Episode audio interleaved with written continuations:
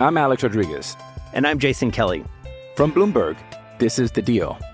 Each week, you'll hear us in conversation with business icons. This show will explore deal-making across sports, media, and entertainment. That is a harsh lesson in business. Sports is and, not as uh, simple you know, I, as bringing a bunch of big names together. I didn't want to do another stomp you out speech. It opened so, up so many more doors. The show is called The, the Deal. Deal. Listen to The Deal. Listen to The Deal on Spotify.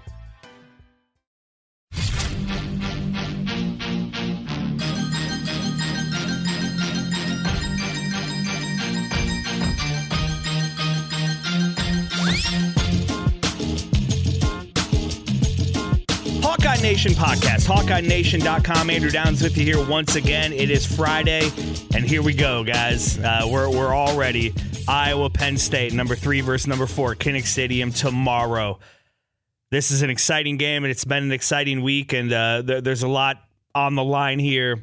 You know, if the if if it goes the wrong way, the season's certainly not over. Iowa's still in the driver's seat of the Big Ten West. Get back to Indianapolis, win the Big Ten Championship, and go to the playoff as a one-loss team. But if you win this, all of a sudden everything really, really opens up for you. So uh, we've talked about this ad nauseum. We'll continue to do so. We'll have this game covered in all areas. Uh, but one of the things I wanted to do, and uh, I got this idea from Keith Murphy here in Des Moines. Uh, we did this a little bit of this on my radio show, our radio show, the Murph and Andy Show, uh, one to three on K X N O in Des Moines or iHeartRadio, wherever you get your podcasts as well. But um, we kind of went through some of the history of the Iowa-Penn State rivalry under Kirk Ferentz, and it got me to think that this is maybe the most fun rival that Iowa has had in the last twenty-two years. Uh, it hasn't always been great, but And, and you know, there's not a trophy on the line. It's not a, a border war or anything like that. It's it's not for even a division championship, right? But um, there have been a lot of games with Penn State that have come down to the end, uh, that have been thrillers, that have had big implications where one team or both teams were highly ranked. And as you go through the last, again, twenty-two years of this rivalry, it just has really emerged to me that this is uh, this is maybe Iowa's most interesting Big Ten rival. And to capitalize on that, or to, to talk a little bit more about that, I want to go just year by year history through this this rivalry and play some audio uh, from some of the bigger games. Uh, I, I wish when I talked with Rick Brown earlier this week, I had thought to ask him about this from a historical perspective. If you haven't heard that Hawkeye Nation podcast that we did on Tuesday, Rick and I talked about the kind of historical nature of this game. Uh, we stacked this season up and this team up against some of Ferentz's best teams and best seasons, and also talked about how this is likely the biggest game inside Kinnick Stadium since that nineteen eighty-five number one versus number two game against Michigan. Rick was there. He told stories about that. He talked about Bob Stoops as a player. It was a lot of fun. Check that podcast out. But I didn't think to ask Rick about the kind of historical uh, perspective of this rivalry between Iowa and Penn State. So let's let's go through this a little bit here. And as I said, I'll, I'll bring audio into it whenever I can. Oftentimes, especially from the earlier games, uh, it will be from E S P N or A B C, courtesy of E S P N, A B C, this audio. And then uh, from the later games, I got some audio from Gary Dolphin and Ed Podolak on the Hawkeye Radio Network, courtesy of Learfield I M G College. Uh, the, the, it starts in, in nineteen ninety-nine. Iowa was a one-win team that year, one in ten. Uh, we all know, and that that was a loss to Penn State at Kinnick Stadium, thirty-one to seven, in Kirk Ferentz's first game against Joe Paterno. I think part of the the rivalry, part of what's cool about this is uh, Kirk Ferentz grew up in Pennsylvania. I believe he grew up a Penn State fan. I'm sure he, um, you know, saw Joe Paterno as a as you know before all of the the downfall, had certainly seen him as a you know an, an icon in in the sport. Um, probably a mentor in a lot of ways. And uh, so there was always like a little more juice with this rivalry between Kirk Ferentz and Penn State. Let's move on to two thousand, and we're now through twenty games of the Kirk Ferentz career, and he is two and eighteen as a head coach. You know, fans still upset that Bob Stoops was not the hire after Hayden Fry. So the Hawkeyes are one and eight on the season. They're riding a three-game losing streak into Beaver Stadium, and we will pick up the game in double overtime, where Iowa has scored to go up by three, and the Hawks are on defense. First and ten for Rashard Casey and Penn State. Intercepted. Iowa wins. Hawkeyes with the interception. The game is over. And look at the Hawks celebrate. Oh, my goodness. Just their second win of the year, and it comes at Beaver Stadium before ninety-four thousand. twenty-six twenty-three, the final score. That win was followed the next week by a home win over twelfth-ranked Northwestern. And even though the Hawks ended three and nine that season, it had started to feel like Kirk Ferentz might be the right guy to get his team back, to get this team back to its winning ways. Uh, two thousand one, Iowa again beat the Nittany Lions twenty-four to eighteen at home, so really started to see Kirk Ferentz uh, get over on Penn State. two thousand two, it's the first conference game of the season. It was another trip to State College two weeks after the game, which shall not be named, in Iowa City. Penn State's ranked twelfth, but with eight minutes remaining, the Hawkeyes led thirty-five to thirteen. Penn State rallies to score twenty-two unanswered points and tie the game in the fourth quarter. Iowa scores first in overtime, and then the Hawkeyes ask their defense to hold. Mills looks the other way. Incomplete. That's the ball game. The Hawkeyes storm into Happy Valley and steal one from the Nittany Lions in overtime. They withstood an incredible twenty-three point comeback by Penn State. And they've now won three consecutive times, four out of five, against Penn State. Three in a row against Penn State there in two thousand two, forty-two thirty-five the final score. Iowa was ranked twenty-fourth the following week when they hosted Purdue. And the rest of that season is history. Iowa would win a four straight over Penn State in two thousand three. And again, it was clear at this point that Kirk Ferentz had Joe Paterno's number. I'm Alex Rodriguez. And I'm Jason Kelly. From Bloomberg, this is The Deal. Each week, you'll hear us in conversation with business icons. This show will explore deal-making across sports, media, and entertainment. That is a harsh lesson in business. Sports is and, not as uh, simple you know, I, as bringing a bunch of big names together. I didn't want to do another stomp you out speech. It opened so, up so many more doors. The show is called The, the Deal. Deal. Listen to The Deal. Listen to The Deal on Spotify.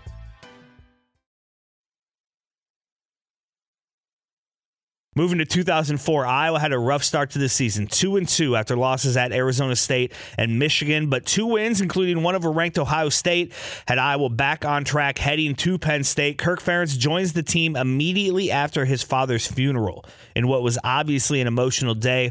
In a classic example of old school Big Ten football, it was a pair of Kyle Schlicker kicks that had Iowa up six to two in the fourth quarter. And when the Hawkeyes were forced to punt from their own end zone, they made a gutsy call. And Bradley's going to take a safety, run around, kill some time. More flags are down, and David Bradley steps out of the end zone. They concede the safety. Iowa wins six to four. They wouldn't lose again that season, becoming co-Big Ten champions and beating L S U in a Capital One Bowl that none of us will ever forget. And uh, that six to four game is just, you know, it's it's it's one of those where, depending on kind of how you feel about football and about Big Ten football, defensive football, it's either uh, you know one one of those great games, this great example, or it's one of these laughing stocks of you know what what could actually happen when Iowa and Penn State get together. two thousand five and six, Iowa and Penn State did not play. In oh seven, Iowa lost twenty-seven to seven at Penn State. Let's move to two thousand eight, where a five and three Iowa team is coming off a loss at Illinois. Illinois. They host number three Penn State, who was undefeated, nine and oh, had eyes on the national championship. Kinnick Stadium was bonkers. One of the great atmospheres. I wasn't there, but from everybody who was, everybody who talks about it, that's one of the great atmospheres in Kinnick Stadium history. Uh, a, a night game against a, a top five team. That's where top five teams come to die, right? Iowa trails twenty-three to fourteen in the fourth quarter, but a Shawn Green touchdown closed the gap, and Ricky Stanzi led the Hawkeyes to the Penn State fourteen with just six seconds left. Penn State, number three in the country, hoping to not only play for the Big Ten title, but the national championship, and those dreams could die right here. Daniel Murray out of the hold of Ryan Donahue from thirty-one yards away. And you'll know in a moment if this one's good. High snap. Kick is on the way. It is good. Oh, what a night inside Kinnick Stadium, ending Penn State's national championship hopes there. Uh, and, and a great kick by Daniel Murray. Uh, that, that was a, a fun game. Uh, two thousand nine.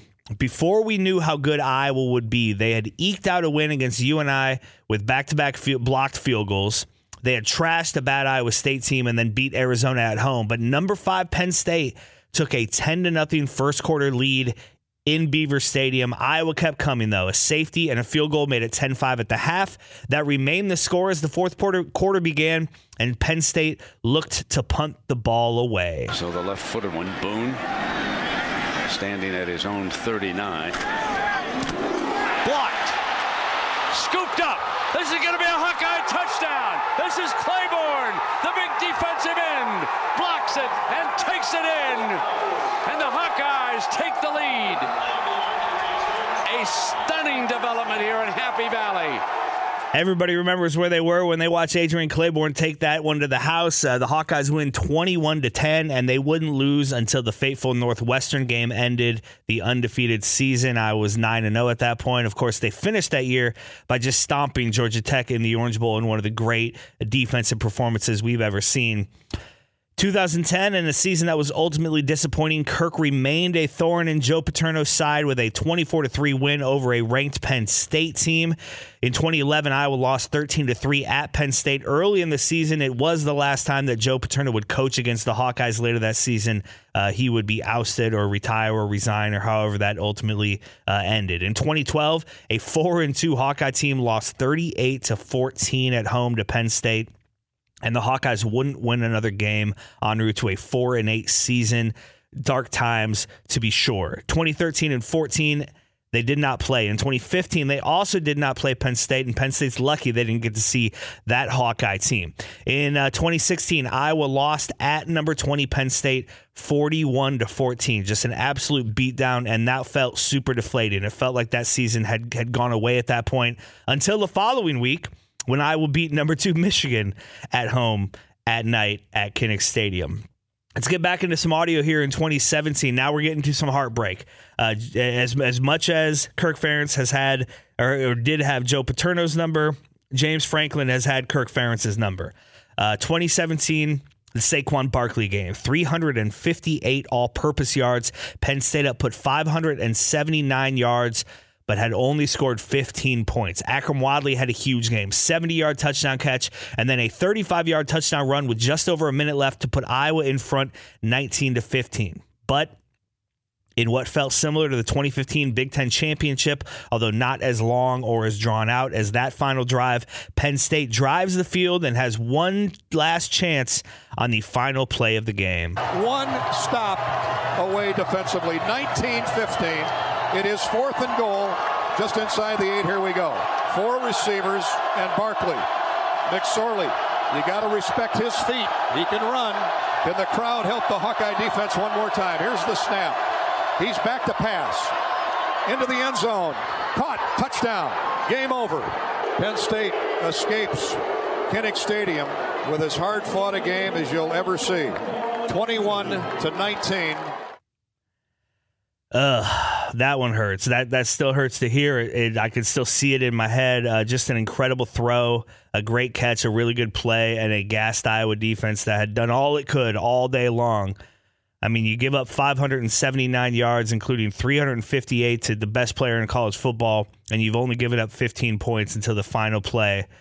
Uh, a brutal, brutal loss, twenty-one to nineteen, and again, an instant classic, but Iowa's first loss of that twenty seventeen season. The very next year, twenty eighteen, six and one Iowa, ranked eighteenth at seventeenth ranked Penn State. It is seventeen all at halftime. Penn State scored ten unanswered in the third quarter. Iowa got a touchdown back in the fourth and had moved the ball to the three with three minutes left, looking for the winning score. And I know you're here with me as well. Iowa's offense looked confused. You can see this play in your head if you shut your eyes. I don't I don't recommend that.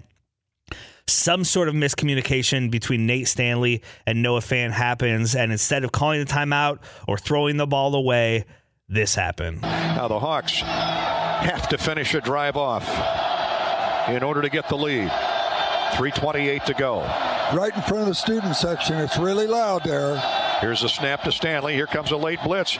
They throw it. It's picked off. Intercepted. Penn State grabs it at the two-yard line. Stanley had to throw it sooner than he wanted. And a dagger. A killer. A killer it was. That was another brutal loss. It felt like Iowa had, had been giving games to Penn State at that point. thirty to twenty-one, the final score there. Penn State wins. The Hawks would lose the next two to Purdue and Northwestern. Does that sound familiar? Uh, before rebounding and beating Illinois and Nebraska, as well as a pretty good Mississippi State team in the Outback Bowl, and uh, and wrapping up the twenty eighteen season in a in a pretty positive way. In twenty nineteen, Iowa had just lost at Michigan, but was still ranked seventeenth. Penn State was ranked tenth when they came into Kinnick. A late Nate Stanley interception sets up the scoring drive to put the game away for Penn State, seventeen to twelve. The Hawkeyes would only lose one more game at Wisconsin before rolling into the Holiday Bowl and trouncing U S C. Finally, twenty twenty, a strange season in a strange world. Penn State is oh and four when Iowa comes to town, and this one wasn't close. Back to pass. Picked off. Intercepted. And lumbering the other way is Davion Nixon. forty, you got to see this to believe it. He's going to score a touchdown. He's going to score a touchdown. What athleticism. Davion Nixon picks off Sean Clifford. And Davion Nixon, how about the moves he put on Sean Clifford? Anytime you hear Dolphin Eddie that happy, you know the game is going well. forty-one to twenty-one, a blowout in the final game. A rare blowout in this series, uh, and, and it's certainly rare for Iowa to blow Penn State out. Here's the thing, guys. Neither team has lost since that game. Penn State uh, rattled off four in a row to end their season last year and has won five in a row now, has won nine in a row, and that was part of Iowa's six-game winning streak to end last season. Iowa, of course, five and oh now and has won eleven straight games. Neither team has lost since the last time they played. Somebody's going to take an L on Saturday afternoon. It's going to be a fun one.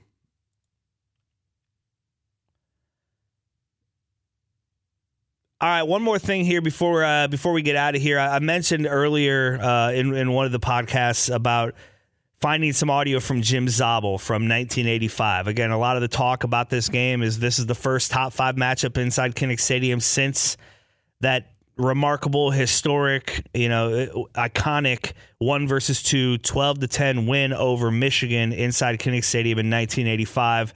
Uh, here is some audio from that game. This was put together at some point for something by the late, great Jim Zabel. Well, there's been fifty-five minutes of football played, and we still don't know who's number one in the country because it all can be decided this last five minutes. Big play, third and ten Iowa at their twenty-two-yard line. Here's Long back to throw once again. Can he find somebody? Yes, he finds Mike Flagg, and Flagg pulls his way up for the first down. Mike Flagg. About an eleven-yard gain down the left sideline. Just Whoa. Enough for the first down, about six inches. Yeah, that's Big Mike. There we go. There's the signal. Right, and lowered his head and pulled his way forward, and you can tell it's a first down, can't you, from the crowd out there? What a cool play by Mike Flagg and Chuck Long. Third down and six for the Hawkeyes at the twenty-two-yard line. fifty-four seconds to play. Long with the ball, hands up, and it's shot right through the middle, and it is a first down. David Hudson, brilliant call. The big fullback from Waxahachie, Texas, takes the call, and the Hawkeyes are down. First down at the sixteen-yard line. Oh, oh that's close. Boy. That was close to six points. Yeah. It's down to four seconds, three seconds, two seconds. Iowa calls timeout. It's all going to be on this field goal, and Rob Houtland, who has converted three so far, now has a chance to win this ballgame. It's as simple as that. If there was a minute or two left, Ed, I'd bet on Iowa getting into the end zone with a touchdown. But second down and seven at the sixteen-yard line. It's going to be slightly an angled kick. And Howland's practiced this a lot of times, but it's a lot different than before. Sixty-six thousand people against the number one defense in the country. Two seconds on the clock. Well, whichever way this goes, Jim, this was a great football game. Tremendous football game. A well-fought game. Both teams should be proud of the performance that they put in today. Both of them answered the bell, played like number one and two in the country, and it all comes down to the very last play of the game, and what a what a great way for it to end. Michigan ten and Iowa nine. Vlasic will hold, and Rod Houtland will attempt the kick. All right, and now we're just about ready for football history one way or the other. Just about ready for the play. The send ball is snapped. The kick is up, and it's long enough. And it's good! It's good! It's good! It's good! The Hawkeyes win! The Hawkeyes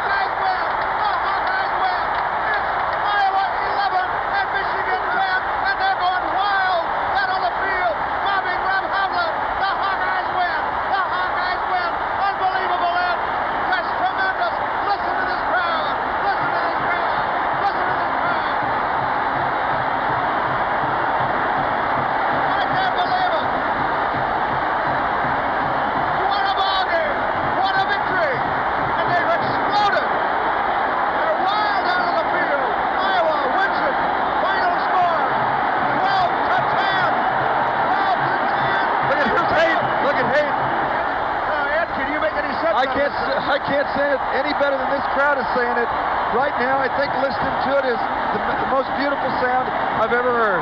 Let's open up the windows here.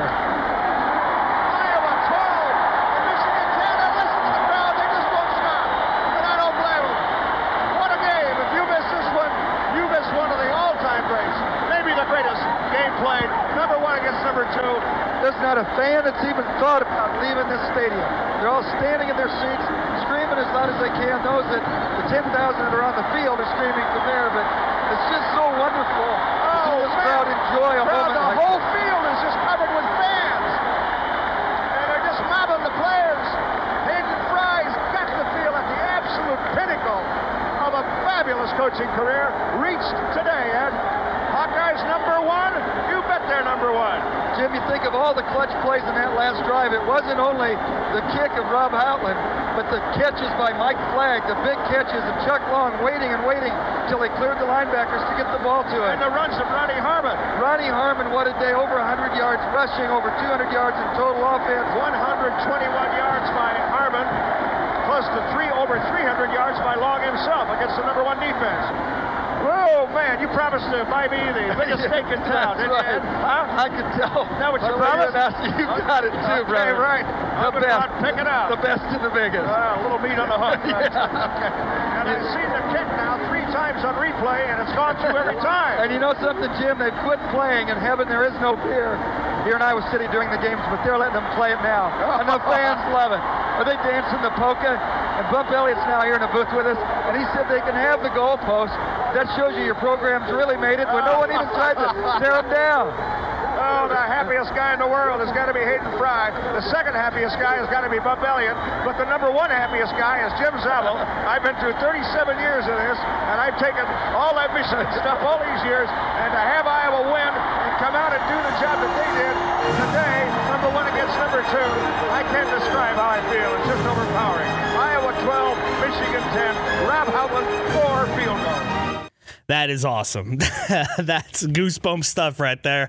I love it. I love it. I love it. Jim Zabel, uh, rest in peace, my friend. I hope that uh, that Iowa can do some special things uh, this this season. Here we go, guys. Three o'clock tomorrow. Let's do it. A lot on the line, man. The the talk is going to shift a lot, one way or the other, going into next week. Buckle up. Enjoy this. It's rare. It's rare that we get games like this, guys. It's it's rare that we have moments like this. This is what we want as a, as sports fans. Uh, I know there's anxiety. I know there's nerves. Um, you know, I don't know how much sleep there will be tonight. How much uh, uh, you know, lunch and and and breakfast there will be eaten. I've got a bit of a stomachache already, but this is what it's all about. This is where we want to be. Enjoy it. Thank you so much for listening, and go Hawks.